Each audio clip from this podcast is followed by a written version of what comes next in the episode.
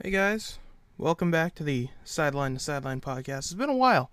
Uh, I did take a vacation last week, so we are coming back to you after two weeks of the NFL and NBA seasons uh, going along, and we are going to start this time with the NBA. Uh, I am your host, Jeremy Guerin, as always, and I will be talking about uh, both the NFL and the NBA, and hopefully with a major announcement coming up later in the podcast, some other sports as well because of some of the additions that we have made to FanSource Network. But anyways, let's dive right in to the NBA. Um, the first topic that I want to get into is Carmelo Anthony. Now, his agent went in, uh, went on the record saying that he wanted to have Melo get a farewell tour, just like D Wade, and that's what Melo wanted to. And Melo went on first take. Um, the day that this is being recorded. I think August 2nd, I believe. And he talked about how he he just wanted another chance to play. Now, first of all, let, let's get something right out of the way. Um, right off the bat, Carmelo Anthony does not deserve a farewell tour. I mean, I, I feel like that shouldn't even have to be said. And yet, here I am saying it. Um, what has he done to deserve it?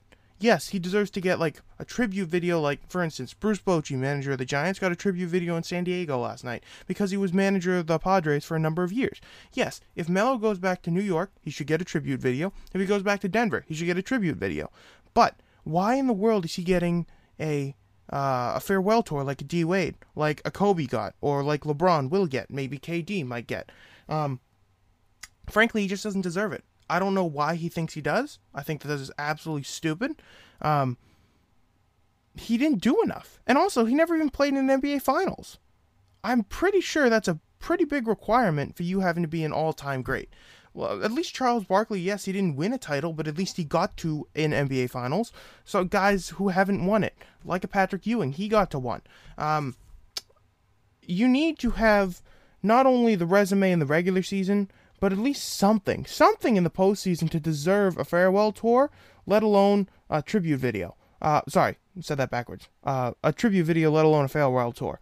D Wade got it because he's a three-time champ and he carried teams on his back. Dirk got it because he carried a team on his back and won an NBA Finals as the lone superstar and beat LeBron, Wade, and Chris Bosh.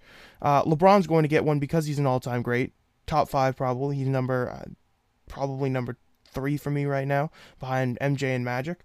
Um, but that's just me, obviously. That that's a whole separate discussion for another day.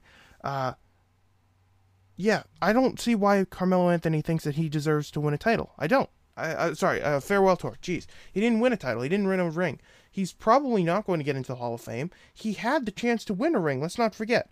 Um, when LeBron and D Wade were thinking about destinations that they wanted to go play together in, Carmelo was part of those discussions. And they said, "Hey, Melo, why don't you come down to Miami with us?" He said, "Nah, I'm good. I got I got the money. I love this massive contract I have in New York. I'm gonna stick with the Knicks for a while." And obviously, they were a dumpster fire. I think they did finish with a two seed one year with Mike Woodson at the helm. I think that was 2014, if I'm not mistaken. But then they lost to LeBron and the Heat I believe, in the playoffs. Either way, they never even made a conference finals. Um, this this Carmelo Anthony business is just so laughable. I don't understand why in the world he would think that he deserves it. Um, I mean, there's not really much else to say. It's just kind of sad, to be honest with you. This dude was a perennial all star, a really good scorer on a talented team um, just five years ago. And to see him drop off so far, to see the Atlanta Hawks paying him $28 million not to play for them, to pay him $28 million not to play for them. It's really quite sad. Um, he tried to make a run of it with the Thunder and the Rockets. Obviously, didn't work out. I just. I look at this and just say, why? Why in the world do you think you deserve it? And yes, he did go on first take today and said all he wants to do is play another season. But honestly, why would LeBron even want him? I get that LeBron's his best friend. Him, Chris Paul, they're tight. I don't understand uh, D Wade, you can throw in there, but he's retired now, obviously. So the three active players being LeBron, uh, Chris Paul, and Carmelo Anthony. I don't really see why you would think that you could um, play with the Lakers. Yes, I know that they don't have a lot of roster spots filled just because the LeBron and AD are sucking up so much of the cap space. But then they did round out their team a little bit. They got Boogie Cousins. Uh, KCP came back. You got Rondo. Um, this roster, this Lakers roster, does not need Carmelo Anthony. He says that he'd be okay with playing off the bench. I don't believe it. I don't think he's willing to sacrifice that much. He's an egotistical player at heart. That's the reason that he he has been kept from winning, in my opinion. His, his ego's gotten too big and his want for money has gotten way too big. I think that that's the issue that's been bringing him down. I see no reason why he should get anything for the rest of the league. And yeah, I guess I'll just leave it at that. Um, to transfer to another NBA topic, David Griffin went on the Adrian Wojnarowski podcast, if I'm not mistaken, um, talking about his time with Cleveland, and he basically said that there was no way he was ever going to come back after the 2016 title. No amount of money would make him stay. He was just going to go on until he ended his contract. Uh, frankly, just because he basically said it's because of LeBron. And as a LeBron hater, yes, I am recording this um, in Boston. I am a very big Boston sports fan, and I hate LeBron with a burning passion. Um, let me tell you, it is just so refreshing to hear someone who is actually with LeBron talk about it. And since one of the reasons why at first I liked Kyrie Irving so much was because he he looked at LeBron and said, "Screw you. I'm going to be my own man and I'm going to try it." Now, obviously, mini LeBron as I will call him from here on out. Um, he completely reneged on that and decided to call him after one of the losses or one of the wins that he had, I think against Toronto, um, because you know he couldn't do it without Bron. He couldn't. He, I, I couldn't do it without Bron. I'm sorry. I'm sorry, Bron. Um, clearly I need I need to be uh beholden to you no matter what. And I was thinking about coming back to LA with you. Like seriously, no. The the Kyrie Irving thing that's that's long past, and I don't I don't even want to address that anymore. I'm just happy that the Celtics got Kemba. But um the David Griffin thing. LeBron on the Cavs, he was the best player, the coach, the GM, and the owner. He was all four of them. Let's make no mistake about it. He basically held the Cleveland Cavaliers hostage. I'm willing to bet that maybe there were some decisions in there that David Griffin didn't want to make. Maybe he didn't want to go and trade Andrew Wiggins for Kevin Love because he saw how that would work. But LeBron made him because that was the only way he was going to come back. Dan Gilbert was basically forced he, his hand was forced. He had to do it. There was no other choice that he had, and I just think it's kind of sad. Um, there's zero reason for this, for these comments, but David Griffin made him anyway. He's in he's in New Orleans now. He's starting a tremendous rebuild with the Pelicans, and he looks to really be restarting this franchise after being mired in mediocrity for so long with Anthony Davis. Um, I think that first of all, his comments were kind of ballsy. Let's let's let's get that out of the way right now. I really don't think that he had any incentive to make these, but the fact that he is calling LeBron out is pretty admirable. Just because LeBron is used to having his way with things. Um, the the very essence of what he's saying is that LeBron really dominates an organization when he gets through with them. Um, and yes, I do think that's part of the reason the Magic Johnson left. Not only because Rob Pelinka was trying to undermine him, but LeBron is a very I don't know how to put this, very forceful personality, we'll say. He kind of he tries to dominate things that maybe he doesn't have any business dominating or maybe he doesn't necessarily need to stick his fingers in so many pies and yet he does.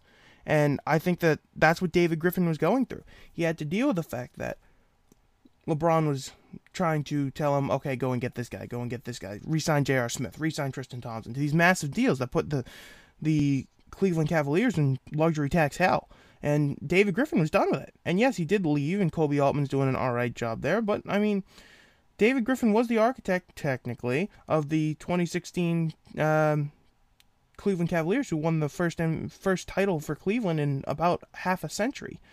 And he clearly was just felt pushed all the way along that path by LeBron, by Dan Gilbert, and I don't begrudge him at all for calling Le- a calling LeBron out and b leaving. Good for him. Actually showing that no, I'm not going to stick with the Stars to win. I can make a name for myself instead of being a figurehead like Tyronn Lue was, a figurehead coach. Let's make no, make no mistake about it. Tyronn Lue, I don't think he's a very good coach. He's not. He's basically just a puppet. LeBron is dominating the entire thing behind the scenes and basically on the court too, because he yells at him there too. He decides when he wants a break. He decides when he wants to rest. He decides who goes in for him, who who starts, you know, all that stuff. That's that's LeBron. That's not a coach. That's not the GM. It's LeBron. Because he is taking for granted the fact that he is a basketball quote unquote genius. He thinks that he can do everything. Yes, he's very good on the court, but some of the off the court decisions, getting contracts for quote unquote his guys, J.R. Smith, Tristan Thompson, aforementioned, um, backfired. And that's partially why he left the Cavaliers. Um, Speaking of LeBron, though, and this is this is a quick aside. I'm not gonna spend too much time with it, just because it really doesn't merit that much. But uh, I saw a lot of people freaking out on Twitter this past week about the LeBron celebrating at his son Bronny's AAU game. Um, now, I don't begrudge him for doing it. He can do whatever he wants. And this is as a Boston fan who hates LeBron's guts, especially on the court. He can do whatever he wants. I'm okay with that. I just, it's not my style, if that makes sense. I'd look at it and say, all right, let's say this is a random AAU game or even a random in town game. I'm sitting there, I'm the parents of one of the kids on the other team, and there's some random dad jumping out on the court doing that. If it was a random guy, oh, I'd be so ticked. I would probably be chirping. And yes, I, I am young, but I'd still probably go after him. Not physically, but I'd be yelling at him to, yo, sit, sit down, shut up, watch the game. Don't make a big deal. Don't make a scene. Seriously. Even if he was on my team, I'd probably be pretty embarrassed. But because it's LeBron, he gets a pass. Now, is it do I like that? Do I like that way of celebrating? No. I'm more the reserved type. I don't necessarily go out and yell in people's faces type of thing unless you know maybe I maybe it's one of my friends and I just want to bet against him or something like that. Maybe I'll maybe I'll celebrate that a little bit too much. But you know, it's not like I'm gonna go up to some random guy in public and be like, "Yeah, guess what? The Red Sox and the Patriots won this past year. Suck it." I'm not gonna do that. Um, I just didn't. I I don't know. I didn't agree with it. He can do it. And no, it's not. Before I saw some tweets about this too that it's a race thing because LeBron because LeBron's not white, he could he didn't get away with it. No, it's just I don't. I think people who are more reserved don't necessarily like that way of uh, quote unquote showboating, celebrating really. And I didn't necessarily like it either. But that's just me. Like I'm not gonna say no, you can't do that. It's his right to do that. He can do whatever he wants. I just didn't necessarily agree with it, if that makes sense. I, it, that's just me. I don't know. And finally, more of a broad, general NBA topic. Um, point guards. Now, a lot of teams they do build around their point guard. For instance, you can look at Portland, Damian Lillard, Celtics with Kyrie, and now and before Isaiah, now Kemba. Um, Allen Iverson, for instance, back in the day with the Sixers. Point guards, if a point guard is your best player, you're not winning an NBA title. I'm sorry. You're not. Um, you look at the guys who have won it. Kevin Durant with the uh, Warriors the past two years, or two years prior, was the NBA Finals MVP. Ford. Kawhi Leonard. Ford. LeBron James. Ford. Who are the building blocks around which you can build a championship team? In in most people's minds. So yes, some people believe that you can build around Harden or Curry or Westbrook. But most people, the prevailing opinion is you're gonna have to go after LeBron, KD, Anthony Davis, Kawhi Leonard, Giannis, those types of guys, the big guys, the guys who whose bodies won't break down in the postseason and who don't need the benefit of calls because the whistles get swallowed in the postseason. It's just a fact. Scott Foster, Tony Brothers, these refs who are crooked, we'll say it, um, they won't call as many fouls. They'll try and sway it towards one team. But in general, most refs will swallow the whistles in the postseason let the boys play. Um, you need a big guy who can fight through contact and still get buckets in order to succeed in the playoffs. It's just a fact. Um, I the a Allen Iverson never won a title. The only team that I can think of off the top of my head that didn't win a title built around a point guard was probably the Isiah Thomas Pistons back in the 80s. Outside of that, I can't really think of a single team led by a point guard who won a title. Now you can tweet at me at Jeremy Guerin underscore seven, uh, J E R E M Y G U E R I N underscore seven. Um, if you thought, if you could think of one, um, I just can't off the top of my head. So that's why I'm going to say that no point guard, you can't build around him. The whistles get swallowed. Um, you need a guy who can fight through contact, like I said, and that's why small forwards and to a degree, uh, shooting guards, small forwards, power forwards. Those are the guys that you build around. A Paul Pierce, uh, a Dwyane Wade, a Michael Jordan, LeBron, etc. Larry Bird, and maybe Magic Johnson. Magic Johnson's Lakers are the other team. I don't know why I didn't think of them before, but that would that would be a point guard led team.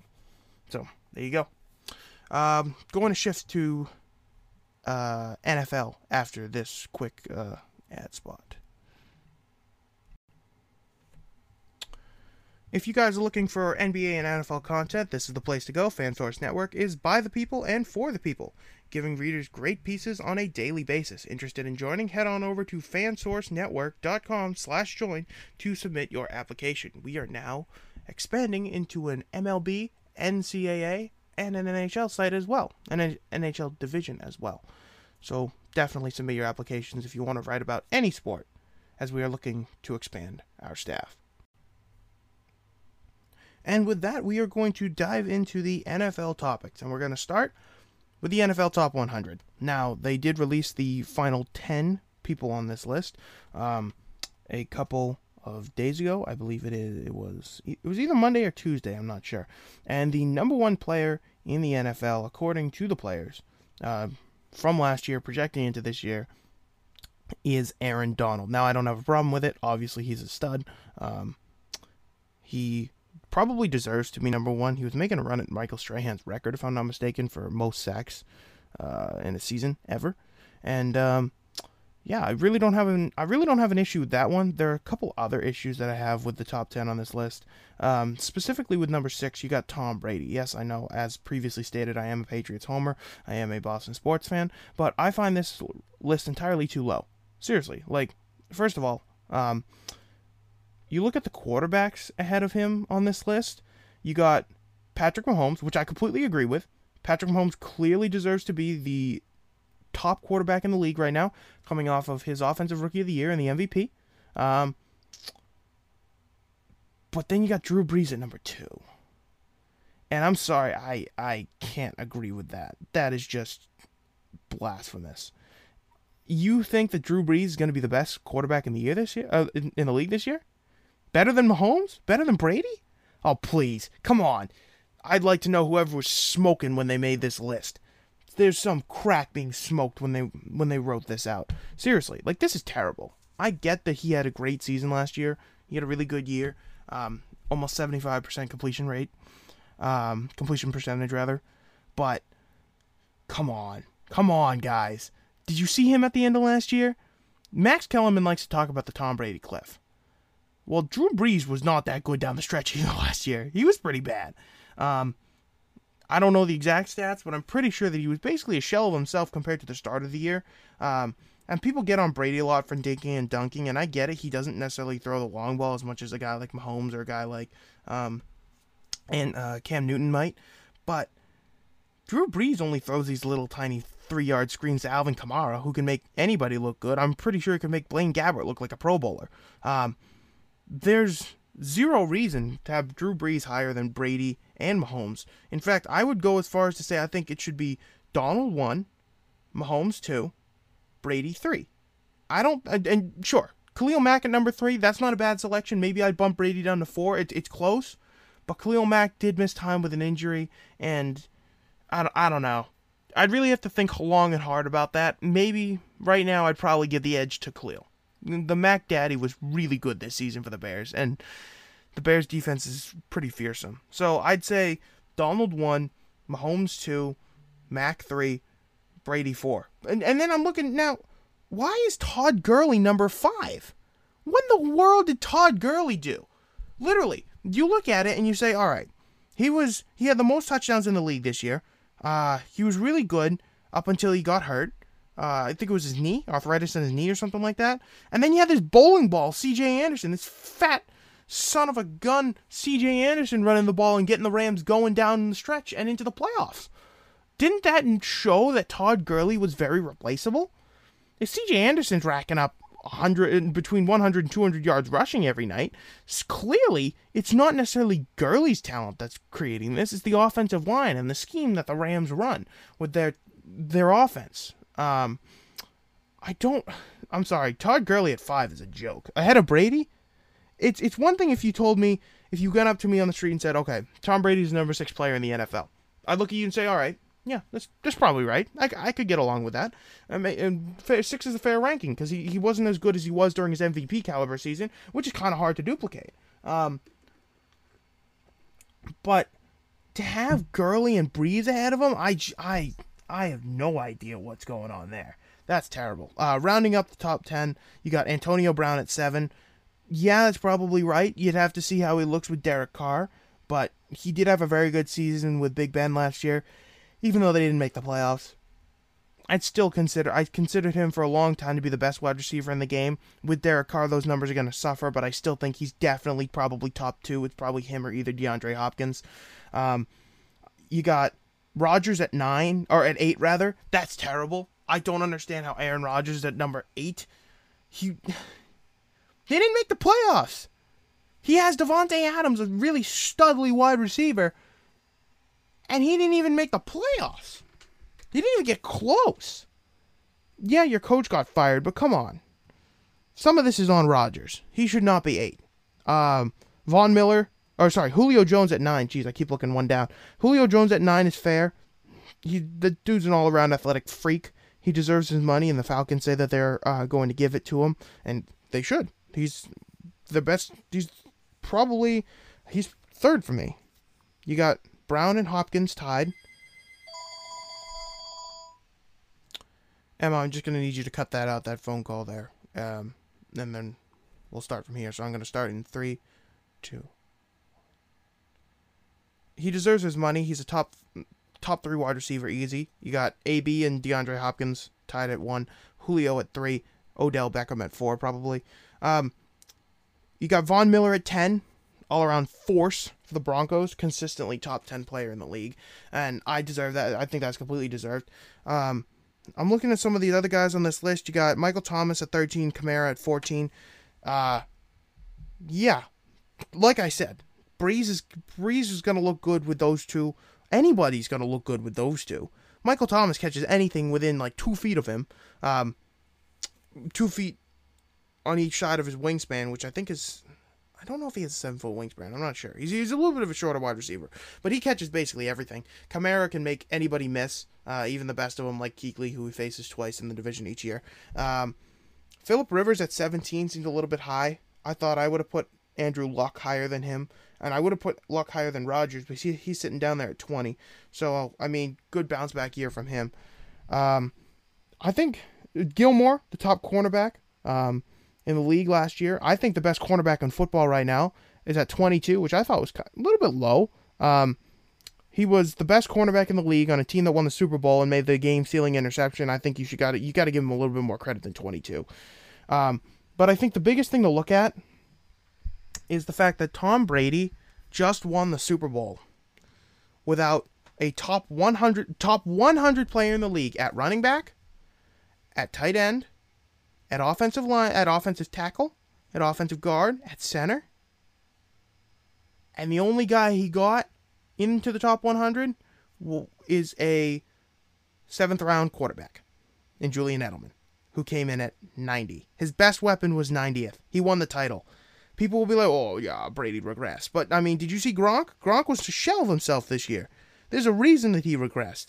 And this Patriots team still won the Super Bowl. Speaking of the Patriots, because I have to do my due diligence here and talk about them, their defense is going to be absolutely scary this year. Um, they had Gilmore and McCourty ranked in the uh, top 100. Gilmore at 22, McCourty at 89, I believe. And let me just say that their linebacking core is criminally underrated. Criminally uh, especially compared to the other linebacking cores around the league. Kyle Van Noy and Dont'a Hightower can both really play. They had really good years. Ja'Whaun Bentley, before he got hurt, uh, I think it was a like a core injury or a pectoral. I don't remember. Um, or maybe it was his neck. I'm not sure. Either way, uh, he got hurt in week three. He was a he was looking really good as a rookie. Um, you have Elandon Roberts, who might finally be starting to figure it out, despite being an absolute bum at the start of the uh, his first two years. Now he's finally starting to get there. Um, this Patriots defense is being led by Bill Belichick this year. No Brian Flores to call the plays. Bill is hands on in the defense, and he is going to absolutely stir some bleep up in the middle of this, uh, in front of opposing offenses. Mahomes, Rodgers, Wentz, Dak, whatever quarterback you want, throw them in of all varying skill levels, Belichick can make him look silly with his defense. The secondary is loaded. You got Jason McCourty, Devin McCourty, Patrick Chung, uh, Harmon, who I don't really like that much, but that's beside the point. Um, that's a talented group of safeties, Uh, McCourty can play either cornerback or safety, but then you go to the cornerbacks. You got Gilmore and McCourty as your true outside guys. J.C. Jackson, an undrafted rookie, had a had like the lowest QBR against last year of qualified players. He's going to be a stud. And the um, you got Duke Dawson, who can line up in the slot along with Jonathan Jones, Joejuan Williams or Joejuan, whatever you however you want to pronounce it. Uh, I think the kid out of Vanderbilt, if I'm not mistaken, drafted I think 45th. He's going to be very good, second round pick. Um, and then you got Keion Crossen, who's a special teamer, but he's still not bad. And like I said, this, this defense, as long as they can get some guys up front to perform, Chase Winovich, they're maybe their third round selection. You, after losing Trey Flowers, you're going to need to step up and and help with that. Um, they signed, I think, Mike Pennel a nose tackle. A lot of the league is trying to get up the field now and sack the quarterback as fast as possible. The Patriots look to be doing the opposite. They are going for the ground and pound offense as well as the defense who can just stay in front of you and make plays, which is why these 300 pound beefy dudes, you don't really see the field as often now because you need a guy as fast as a Khalil Mack or an Aaron Donald. Um, and they just don't those guys at that weight just can't really do it. The Patriots seem to be taking the opposite approach, and I think it's going to result in one of the best defenses Belichick has had since the 03-04 seasons, led by Tedy Bruschi and Willie McGinest, Ty Law, Rodney Harrison, uh, Mike Vrabel, those guys. This is going to be a studly defense, a studly, studly defense. Um, now to a little bit of a darker subject, the Tyreek Hill stuff. I don't know how this dude is playing week one. I don't know how this dude is at training camp. This is absolutely absurd that this dude got away with no penalty whatsoever. I don't give a crap about any audio tape. All you have to know is that his uh, his kid's arm was broken, and it was his fault. Okay. Yes, the audio and the audio. Some of the audio proved it. Now the full audio made it seem quote unquote murky. I don't really see what there is to see here. He clearly should have been punished. Uh, come on if Josh Gordon can't play because he smokes weed, and well, as well he should stay off the weed, but still, how is Tyreek Hill playing? It makes no sense. It makes absolutely zero sense. If the NFL wants to set a hard line like they did, like they they supposedly wanted to do in the wake of the Greg Hardy and the Ray Rice and the Kareem Hunt now, and yet Tyreek Hill gets off scot free, a repeat offender, yes, you can't punish him for what he did in college, but at the very least, you should see that he has a track record here. He's a he has patterns, scary, scary patterns. His kid's life could be in danger. You don't know. And he doesn't receive any repercussion? Roger Goodell, that is that is inexcusable. Absolutely inexcusable. And you know what? If let's say Julian Edelman got popped for this, I would be right up with the front of him saying that he should be gone too. Yeah, it would hurt, but that's the right thing to do. You have to do that if you're the NFL. The fact that they didn't is a joke, an absolute joke. All right, I just had to say my piece on that because I didn't get to say it um, during the week that I was off, and it just it bothered me to no end. Um, seriously, Tom Brady gets four games for supposedly deflating footballs, and Tyreek Hill still playing. Oh, oh, that's that's awful. That's absolutely awful. All right. A little bit of a lighter note to end on here. Fantasy football right around the corner. And uh, I just want to talk about a little, little bit about maybe my fantasy team last year, what I think that you should you should be looking at this year. Um, so first of all, let me just say that I won my first fantasy league last year. Woo, yay, let's go. Um, mostly because my running backs were Todd Gurley, Christian McCaffrey, and James White. Uh, I didn't really have anyone else besides that. I think I had like Demaryius Thomas was one of my top wideouts. I had AJ Green and he got hurt, so that was a big blow to me. But either way, um, I I rode Gurley and McCaffrey and White all the way into the last week of the season, the championship, and uh, Gurley was hurt, so I picked up C.J. Anderson with an hour and a half to go before my four o'clock before the four o'clock game started on championship weekend, and uh, C.J. Anderson picked me up like thirty something points and helped out because I picked up Antonio Callaway for this that week too. He got a fat zero, and I beat the team I was facing to win my first ever fantasy league. So I'm hoping to repeat this year, maybe in a league that actually matters that I put money on because that would totally help me. Uh, in terms of what I'm looking for, maybe a fantasy nugget or two.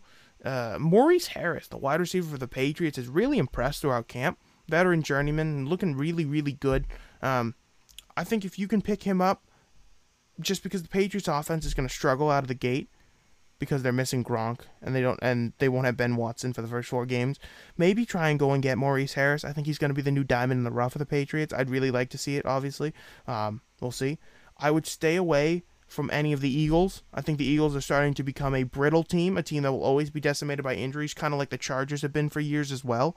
Um, Although I can finally say maybe you go you can go back to the Chargers now. I, I had stayed away from Keenan Allen for a bunch of years because he kept getting hurt, and he finally put up a full season. Now, as I say that, I'm probably just jinxed him. So knock on wood right here. Um, hopefully that doesn't happen. But in terms of other guys that I'm looking at, I don't really necessarily have a specific player. More like a philosophy that I like to use, which is uh, stay away from the Texans this year. I like to stay away from certain teams. Texans, their offensive line has gotten even worse somehow, and Deshaun Watson got absolutely murdered last year, so definitely watch out of that. Um, maybe take Hopkins. I don't know. I'm probably gonna try and stay away from him unless it's just I'm at a spot in the draft where I just can't refuse him. Um, I think Josh Jacobs is going to be pretty good, even if he hasn't reported to training camp yet. Once him and the Raiders agree on a contract, I think that he could be pretty decent. Um, maybe as a third running back, not necessarily one of your top two, but as a flex option. Uh, I don't think Darnold's going to make the jump this year. I know a lot of people are jumping on him as a guy that they think is going to be really good. I, I would not count on it. Um, I don't think that Darnold, even with Bell in the backfield, is going to make much of a difference. I would say, speaking of Bell, jump on him. I I traded him straight up for Odell last year because I thought that he would come back. He didn't.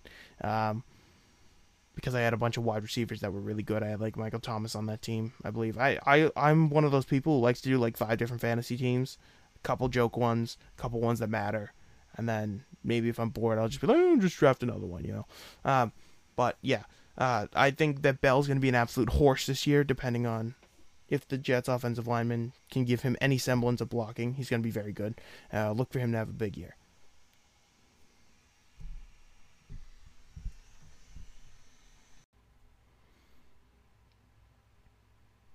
Thank you guys for listening. Follow us on Twitter at FansourceHQ, at NFL FanBlitz, and at NBA6THMan. That is NBA 6th Man.